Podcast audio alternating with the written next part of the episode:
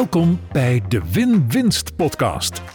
De inspiratiepodcast voor boekhouders en andere financials die willen bijdragen aan financieel gezonde en winstgevende bedrijven. En voor de ondernemers die dat winstgevende bedrijf willen bouwen. Femke Hogema gaat in gesprek met experts en ze deelt haar eigen kennis en ervaring. Laten we samen ontdekken hoe je succes creëert voor jezelf en je klant. Een echte win-winst. En deze week wil ik het met jullie hebben over een uh, passie van mij. Een, een passie waar ik het nog niet in deze podcast over heb gehad. Presenteren, op een podium staan. Uh, ik heb het natuurlijk al met jullie gehad over boeken schrijven, uh, over geld. maar op een podium staan, en dat kan ook een heel klein podium zijn. Sterker nog, dat kan ook zelfs één op één zijn. Ja, dat is nog wel een andere passie van me. En de reden dat ik het met je daarover wil hebben vandaag is omdat ik denk dat de meeste ondernemers er baat bij hebben om wat vaker een podium te pakken. Ik heb aan een aantal uh, succesvolle ondernemers uh, de vraag gesteld toen ik mijn uh, laatste boek schreef, Fundament van Succes. Toen stelde ik de vraag: stel je voor dat jij helemaal opnieuw moet beginnen, een nieuw bedrijf moet starten. Wat is de manier waarop jij aan klanten gaat komen? En Veronique Prins, die zei daarop zoveel mogelijk podia opzoeken. Zoveel mogelijk um, laten zien wat ik te brengen heb. Mijn visie delen, mijn visie op tafel leggen. En dat zette me wel aan het denken, want ik spreek natuurlijk graag, maar um, er zijn ook heel veel ondernemers die niet graag spreken. En daar laat je in die zin wel een kans liggen. Want als je jezelf laat zien, en dat kan een online podium zijn, dat kan een heel klein podium zijn op een netwerkbijeenkomst voor vijf ondernemers, dat kan tijdens een koffieafspraak zijn, maar dat kan ook een groot podium zijn. Dan heb je gewoon een geweldig mooie kans om jezelf te laten zien. En um, om je expertise te laten zien, om je passie te delen. Maar het gaat ook wel vaak mis dat op een podium staan. En daarom wil ik in deze aflevering 10 lessen met je delen die ik vaak deel met mensen die aan mij vragen of ik wat wil vertellen over presenteren en over presentatievaardigheden. Um, laten we even bij het begin beginnen. Als je erover nadenkt, waar moet een presentatie nou aan voldoen? Dan denk ik dat daar een aantal elementen in moeten zitten. Een goede presentatie moet worden begrepen. En dat klinkt heel logisch en heel voor de hand liggend, maar daar gaat het best wel vaak mis. Um, heel vaak zijn presentaties te complex. Er worden stappen overgeslagen, er zit vakjargon in. Maar het is niet eens het belangrijkste dat het wordt begrepen. Dat is wel belangrijk. Maar het moet ook interessant gevonden worden. Nou, daar gaat nog veel meer mis. Want heel vaak geeft iemand een presentatie vanuit iets wat hij graag wil delen. Ik heb ergens verstand van en dus ga ik het delen. Maar dan wordt hij niet interessant gevonden door de luisteraar. De luisteraar vindt het pas interessant als daar iets, uh, ja, what's in it for me in zit. En een goede presentatie zet in mijn ogen ook nog eens aan tot verandering. Want als een presentatie enkel en alleen maar teweeg brengt dat iemand zegt: Oh ja, was leuk, oh ja, was interessant, maar er gebeurt verder niks, ja, dan was het best wel een, een duur uurtje. Dus hij moet ook nog aanzetten tot verandering. Dus dit is eigenlijk ook de ladder. Ja, natuurlijk moet hij begrepen worden, maar hij moet ook nog interessant zijn voor de luisteraar en hij moet ook nog aanzetten tot verandering. Nou, wat is er nou voor nodig om dat allemaal te bereiken? Ik ga tien lessen met je delen. Ik denk dat er wel honderd lessen zijn. Dus wie weet komt hier nog wel een vervolg op. Maar de aller, aller, aller, aller, allerbelangrijkste les is weet wat je doel is. En dit zit hem nogmaals niet alleen op grote presentaties voor grote zalen, maar ook als jij financial bent en je gaat de jaarcijfers met je klanten bespreken. Of um, je nodigt de klant uit voor een andere bespreking. Weet wat je doel is. Dat is zo ongelooflijk belangrijk. Wat wil je bereiken met jouw verhaal voor jezelf, voor je klant? En mensen denken daar eigenlijk te vaak niet over na. Ze hebben iets van inhoud wat ze willen delen, de jaarcijfers of een presentatie over een gaaf onderwerp, presentatievaardigheden. Maar wat wil je ermee bereiken en waarom moet jouw klant daarnaar luisteren? Pas als je dat heel goed weet, dan kun je gaan nadenken over en wat ga ik dan precies presenteren. Dus uh, Stephen Covey zegt: start with the end in mind. Weet waar je heen wil, weet waar je wil bereiken. En stel jezelf een aantal keer de waarom-vraag. Dus stel je voor, jij, jij bent bijvoorbeeld heel goed in marketing. Dan kun je zeggen, nou, ik wil mijn publiek vertellen over de nieuwste ontwikkelingen in marketingland. Oké, geweldig. En waarom wil je dat dan? Ja, omdat het uh, nieuwe ontwikkelingen zijn. Oké, maar waarom is dat voor je klant relevant? En dan ga je de diepte in en ga je nadenken over, oh ja, waarom is dat eigenlijk voor mijn klant relevant? Wil mijn klant dat wel weten? Kan mijn klant iets met deze informatie? Gaat hij dan iets doen met deze informatie? Dus weet wat je doel is. Ik kan het niet vaak genoeg zeggen, maar voordat je ergens op een podium stapt, klein of groot, waarom ga je daar staan? Wat wil je bereiken? Wat wil je voor de zaal bereiken? Waarmee wil je dat de zaal naar huis gaat? Wat ook een hele mooie vraag is om jezelf te stellen, is: stel je voor dat je klaar bent met jouw presentatie en jij uh, je spreekt iemand aan en je zegt tegen die persoon, of nog beter, een week later spreek je iemand. En je vraagt aan die persoon, joh, jij was uh, vorige week bij mijn presentatie. Wat weet je er nog van? Wat wil je dan dat die persoon tegen jou zegt?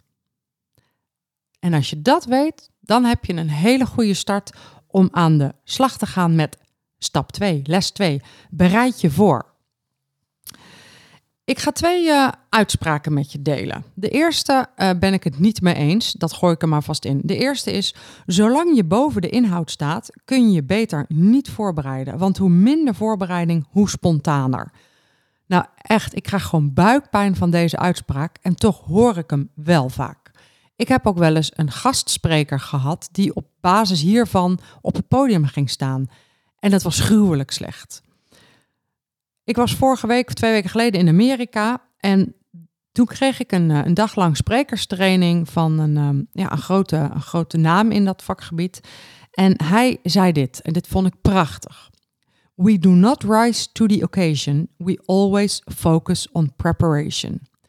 We do not rise to the occasion. En dat betekent zoveel als, uh, het is een prachtige Engelse uitspraak, dus ik kan hem niet eens in het Nederlands vertalen, maar we vertrouwen niet op dat we zullen schitteren in het moment zelf. We bereiden ons heel goed voor. Hij zei zelfs voor een uur voor, iedere minuut presentatie moet je een uur voorbereiden. Dus voor een uur presentatie heb je 60 uur voorbereiding. Nou, dat is best veel. Ik weet niet of ik dat red. Maar alles staat of valt met de voorbereiding. Pas als je super goed bent voorbereid, dan pas kun je spontaan inspelen op wat er gebeurt in de zaal. Maar om te zeggen, ik sta boven de inhoud en dus hoef ik me niet voor te bereiden, is eigenlijk een minachting voor je publiek. Want jouw publiek investeert een uur of een half uur van zijn of haar kostbare tijd om naar jou te luisteren. En als jij je dan niet hebt voorbereid en er zitten honderd mensen in de zaal die allemaal een uur lang zitten te kijken met een blik van ja, wat doe ik hier eigenlijk? Ja, dat is een, eigenlijk een minachting van je publiek. Dus je moet je super goed voorbereiden. Een goede presentatie is als een performance. Die geen enkele stand-up comedian die zegt: Nou, als ik op het podium sta, dan komen de grappen vanzelf. Nee, zo werkt het niet. Hij bereidt zijn grappen voor of zij bereidt haar grappen voor. En dat geldt ook voor jouw presentatie. Bereid je super goed voor. Weet precies wat je gaat vertellen. Oefen het. En dat is waarschijnlijk een, een volgende tip, dat je het moet oefenen. Um, dan ga ik naar les 3. En les 3 is: stel jezelf niet voor. Want als jij opent met: Hoi, ja, ik ben Femke Hogema en wat een eer om hier vandaag te zijn. Ik ben auteur en spreker en trainer en ik ga het vandaag hebben over winstgevend ondernemen. Ja, als het goed is, slapen jullie nu allemaal. Super saai. En uh, ik heb dan als luisteraar ook niet het vertrouwen dat jij hier een heel tof verhaal gaat staan vertellen. Dus ehm, stel jezelf in die zin niet voor. Dat wil niet zeggen dat je jezelf niet ergens moet voorstellen, maar niet op deze manier. Niet zo saai. Wat je wil, is je wil dat het publiek bij je eerste zin meteen voelt: ik moet hier zijn. Ik ben hier op de goede plek. Ik wil hier blijven. Ik wil luisteren naar dit verhaal. En dat bereik, bereik je niet door te zeggen: Hoi, ik ben Femke Hogema. Um, dus al in de eerste zin moet het publiek het gevoel hebben: hey, um, of een, eigenlijk een antwoord op de vraag hebben: What's in it for me? Een antwoord op de vraag hebben: Waarom moet ik naar je luisteren? Het publiek moet eigenlijk aan je lippen hangen. En dat doe je dus wel door bijvoorbeeld te beginnen met: Als jullie hier over een uur weglopen, dan. En dan geef je meteen het resultaat waarmee ze naar huis lopen. Dan uh, heb je een, uh, uh, een briljant idee voor je marketing van volgende week. Ik zeg maar wat. Super concreet. En je doet daar een belofte. En als je in de eerste zin een belofte doet, ja, dan weet het publiek meteen: hé, hey, ik ben hier op de goede plek. En dat is maar één manier, want er zijn nog veel meer manieren om met de deur in huis te vallen. Maar dat is eigenlijk de kern van wat ik wil zeggen. Val met de deur in huis. Maak het spannend. Je kunt ook met, de, met een verhaaltje in huis vallen. Een, een, een, een, een, wel een passend verhaaltje. Daar ga ik zo meteen nog iets over vertellen. Maar een heel kort verhaaltje. Ehm, of je kunt met een, uh, iets uit de actualiteit beginnen. Als ik een, uh, een, lezing geef of een presentatie of een keynote en ik zit in de auto, dan luister ik altijd naar BNR Nieuwsradio. En als er iets is wat wat inhaakt op hetgeen wat ik op dat podium ga vertellen, dan start ik daarmee. Dan zeg ik, ik zat vanmorgen uh, in de auto op weg hierheen en toen hoorde ik dit. Dat is een klein verhaaltje, dat is actueel. Dan weten mensen dat ik ook, um, ja, dat het, dat het echt alleen voor hun is, want ik hoorde het vanmorgen op de radio. Dus ik zeg dat niet iedere keer.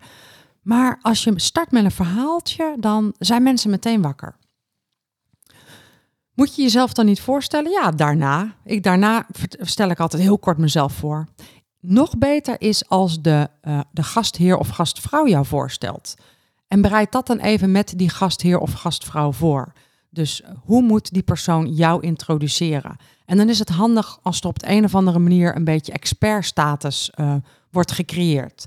Want als een ander jou voorstelt en jouw expertstatus neerzet, bijvoorbeeld zij is auteur van dit of dat boek, of zij stond al op eh, internationale podia, dan hoef je niet zelf op te scheppen over jezelf, maar dan kan het publiek wel ontspannen in hé, hey, er staat een expert voor onze neus. Les 4. Laat jezelf zien. Want als je jezelf niet durft mee te brengen, dan kun je net zo goed een handout opsturen. Dus neem jezelf mee. Laat wat van jezelf zien. Een verhaal over jezelf, iets persoonlijks. Ben kwetsbaar, ben echt, ben authentiek. En dit is een heel spannend um, schemergebied tussen jezelf meenemen zonder door te slaan in uh, over jezelf praten. En dat betekent ook dat dit echt best wel best wel nauw luistert. Want je wil niet een soort van uh, monoloog over jezelf, terwijl het publiek alleen maar zit te denken: wat moet ik met deze informatie? Dus jezelf meenemen doe je om echt er te zijn, om mensen te raken in iets. Hè? Want als je mensen raakt in iets, ja, dan, dan, dan is dat inspirerend, dan nemen ze iets mee. Maar ja, het moet ook niet een of andere one-man show worden over jezelf, waar het publiek niks mee kan. Dus ja, neem jezelf mee en uh, ga op zoek naar, ja, naar het punt waarop het wel nog interessant is voor het publiek. Les 5. Realiseer je dat je houding en je stem je presentatie maken. Want ook als je dat niet op orde hebt, je houding en je stem, ja, dan kun je net zo goed een handout opsturen de kracht van een presentatie zit hem in dat er iemand staat met een stem die heel zachtjes kan zijn om het een beetje spannend te maken, maar ook heel stevig kan zijn om, om even een punt te maken. En een lichaamshouding betekent ook dat je dingen kunt aanzetten met je bewegingen, maar dat je ook door de plek op het podium iets, iets, iets neer kunt zetten. Maar hoe je je schouders hebt, zegt heel veel over, over de kracht waarmee je op het podium staat. Ga daar ook feedback op vragen. Ga een keer op presentatietraining. Want je houding en je stem maken je presentatie.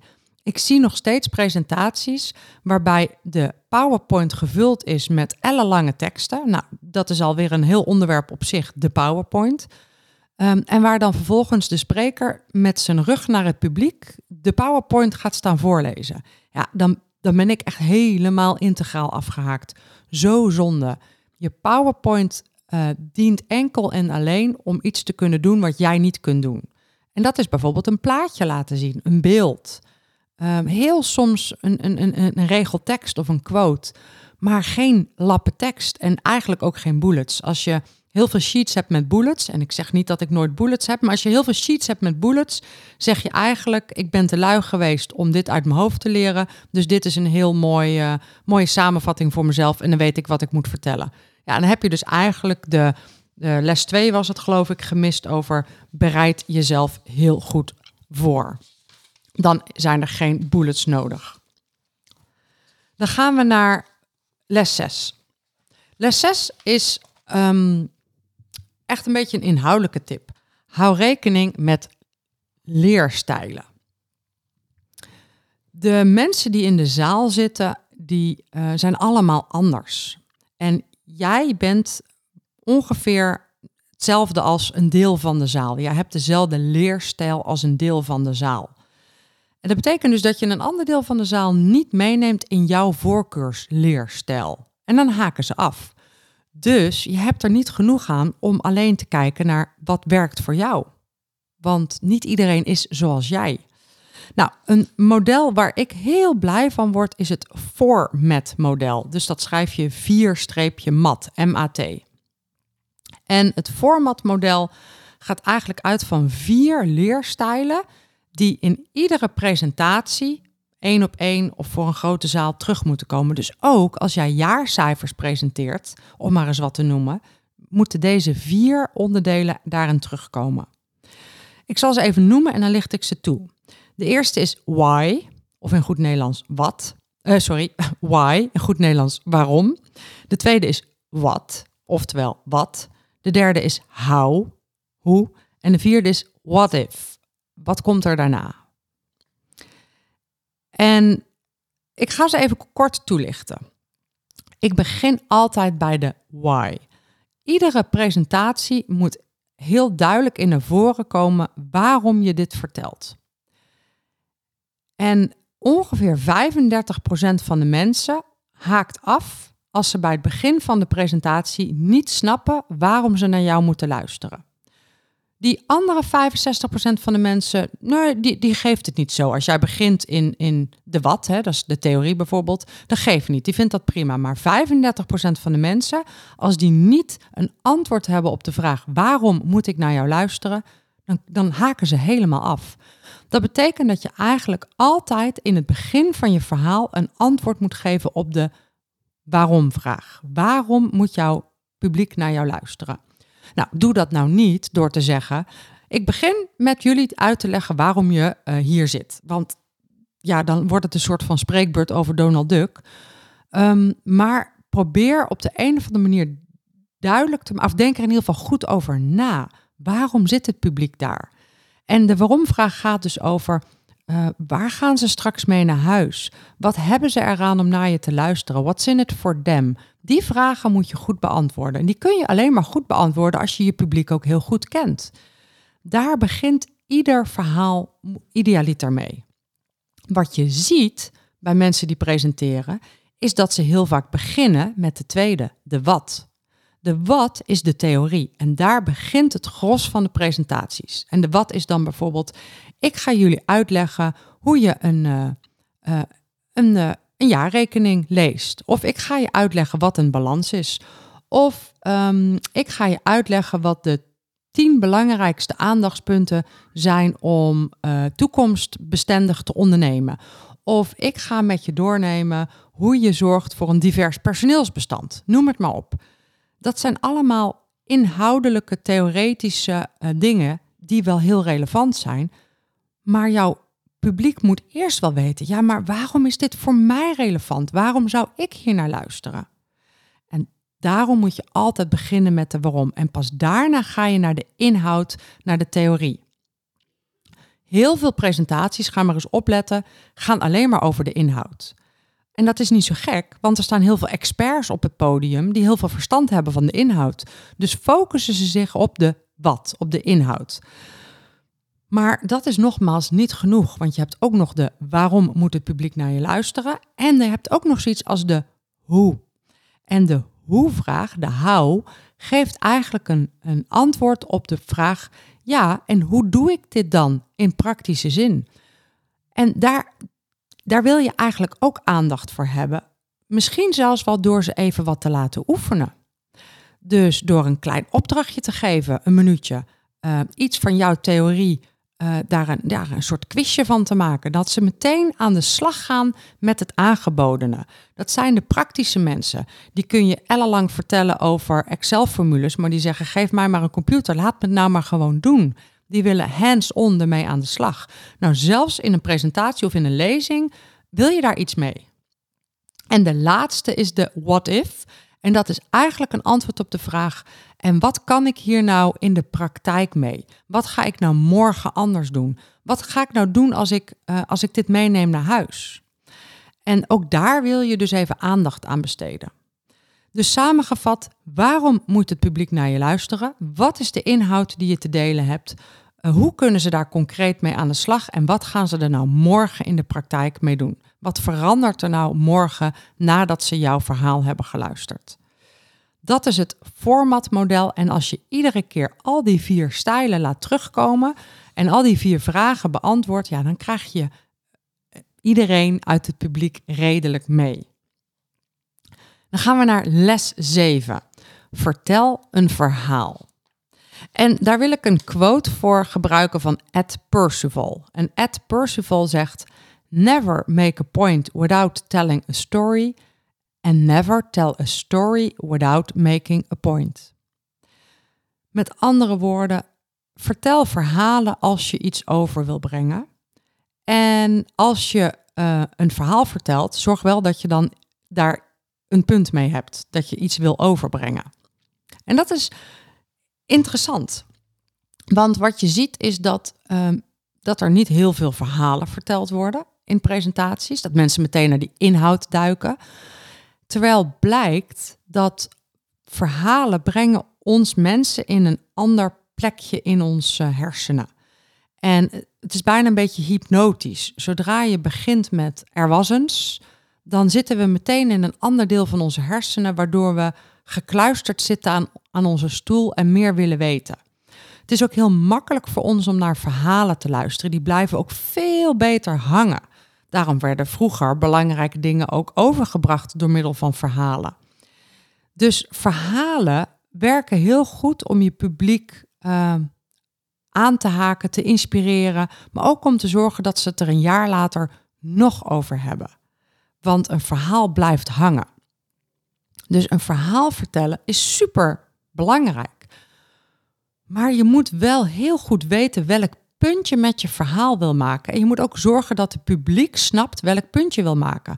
En dan kom ik eigenlijk weer terug op uh, wat ik eerder zei. Je moet je verhaal oefenen. En ik geloof dat dat eigenlijk ook nog komt als, ja, dat is de volgende, uh, de, de, tip 9 is dat. Um, je moet je verhaal oefenen, want je wil ook dat je oefent of jouw verhaal, of dat nou overkomt bij het publiek, of het publiek nou zegt, hey, ik snap welk punt je wil maken en ik kan je verhaal volgen.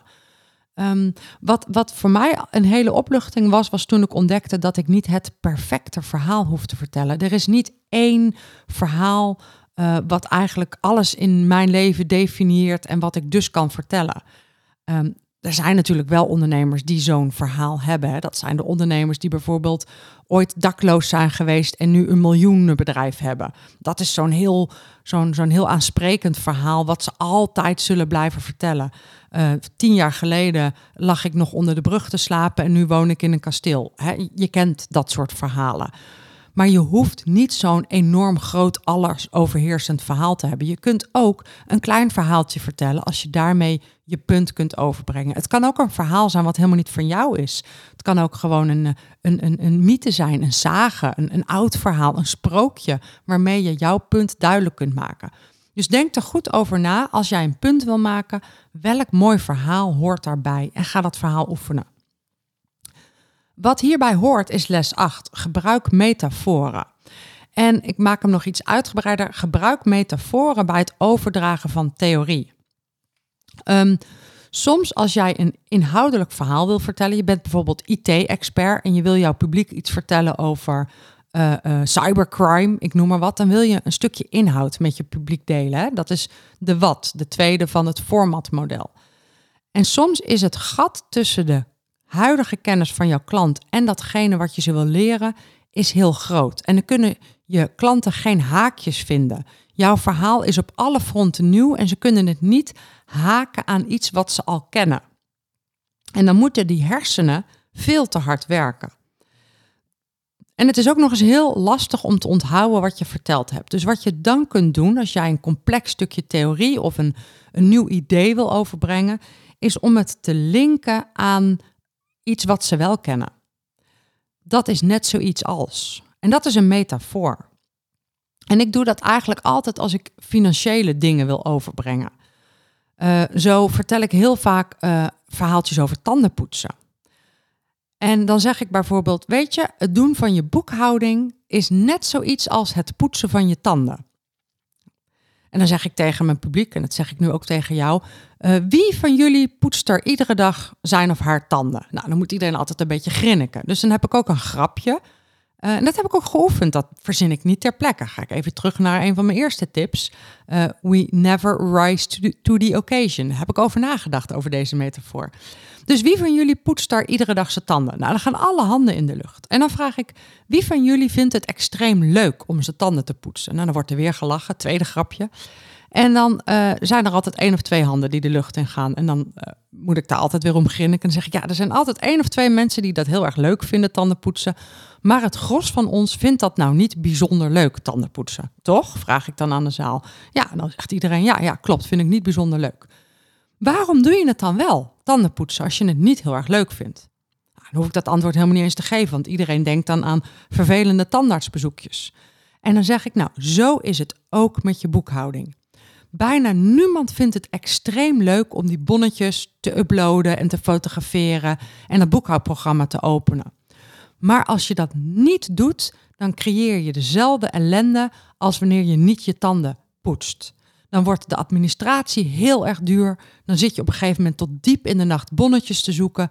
Net zo erg als een wortelkanaalbehandeling. En dan heb ik ineens door een verhaaltje, een metafoor, heb ik ineens een link gelegd die mensen nooit meer zullen vergeten. Het maken van een goede metafoor kan best wel wat tijd en energie kosten. En, maar het is wel leuk om hierover na te denken. Dus ga zelf de komende tijd eens nadenken over jouw vakgebied. Wat is nou een belangrijke boodschap die jij jouw klant wil geven? En hoe kan je daar een metafoor van maken die aansluit bij het leven van de klant? Zodat de klant snapt waar je het over hebt, zodat er een linkje is naar iets wat ze kennen. Dat is een hele leuke opdracht voor als je lang in de auto zit. Dan les 9. Oefen, oefen, oefen, oefen. En oefen ook gericht bijna. Kijk, als jij wil gaan presenteren, als jij uh, vaker op een podium wil staan, denk dan niet dat, dat je dat één keer doet en dat je dan volgende week uh, op een podium staat voor 100 mensen en dat je daar meteen 3000 euro mee verdient. Zo werkt het niet. Je wil um, het goed oefenen. Daar wil je misschien ook wel professionele hulp bij. Van hoe maak ik nou een goede presentatie en hoe kom ik over? En dan moet je het heel veel gaan doen. En dat begint waarschijnlijk gratis. Uh, of voor een fles wijn of voor een kleine onkostenvergoeding. En als je het 10, 20, 30, 40 keer op een podium hebt gestaan, nou, dan kun je voor het eerst misschien een kleine financiële vergoeding vragen. En na duizend keer kun je misschien uh, ja, 1000 euro tot 2000, 3000 euro vragen. Maar dat kost tijd. En, ehm, en ik denk dat het goed is om je dat te realiseren. Spreken in het openbaar, op een podium staan, is een geweldige manier om een groot publiek te bereiken. En dat vergt dat je daar heel goed en gedegen in oefent, zodat je steeds beter wordt en steeds grotere podia kunt beklimmen. En dan kom ik bij les 10. Ehm, zorg dat de stappen die je zet van waarde zijn voor jezelf. Want heel veel eerste lezingen zullen gratis zijn of voor een bosje bloemen. En dat is dus nogmaals niet erg, want je hebt leertijd nodig. Maar vraag je dan af, hoe maak ik het voor mezelf waardevol? En ik heb een paar dingen uh, daarvoor die ik met je wil delen. De eerste uh, vorm van waarde is die bosbloemen. Hartstikke leuk. Je krijgt een bos bloemen mee, kun je een week van genieten. Supermooi. De tweede vorm van waarde is de oefening. Doordat je op een podium staat, kun je oefenen. De derde vorm van waarde is het applaus. Het kan supergoed voelen en goed zijn voor je ego om dat applaus te krijgen en heb je volgende keer nog meer zin om op een podium te staan. De vierde vorm van waarde is de feedback. Ga feedback vragen. Ga aan één of twee of drie mensen uit de zaal vragen van goh, wat, wat deed ik goed en welke tip heb je voor mij? Dus mag ik één ding horen wat je goed vond en één tip van je hebben. De vijfde vorm van waarde is de testimonial. Vraag een testimonial aan degene die het heeft georganiseerd of aan iemand uit de zaal. Die testimonials die kunnen jou helpen om een volgend podium te creëren. Dan de visitekaartjes. Niet om uit te delen, want geen visitekaartjes uitdelen. Nee, visitekaartjes verzamelen van de mensen in de zaal. En uh, vraag aan de mensen in de zaal: Goh, vind je het leuk als ik je uh, nog iets opstuur? Misschien een, uh, een, samenvatting van mijn presentatie. En als ze dan ja zeggen, dan krijg je van iedereen uit de zaal een, een e-mailadres. En dan kun je contact met ze gaan houden, zodat ze misschien wel klant worden. dat is dan ook meteen de zevende: lijstgroei. Kun je iets creatiefs bedenken waardoor alle mensen in de zaal op jouw e-maillijst komen, zodat je uiteindelijk nummer 8 klanten krijgt. En nummer 9 is uh, misschien wel dat je geld gaat verdienen aan het geven van lezingen. Maar dat is maar één van de uitkomsten die je wil hebben. Misschien wil je eerst al die andere acht van uitkomsten hebben. Dus de eerste stap is eigenlijk om jezelf te ontwikkelen door het heel veel te gaan doen. Uh, goed voor te bereiden, goed te oefenen, feedback te vragen. En na, daarna ga, ga je de presentatie zelf pas winstgevend maken. Dus dit waren tien lessen die ik je wilde meegeven over presenteren. Ben jij Profit First Professional of wil je Profit First Professional worden?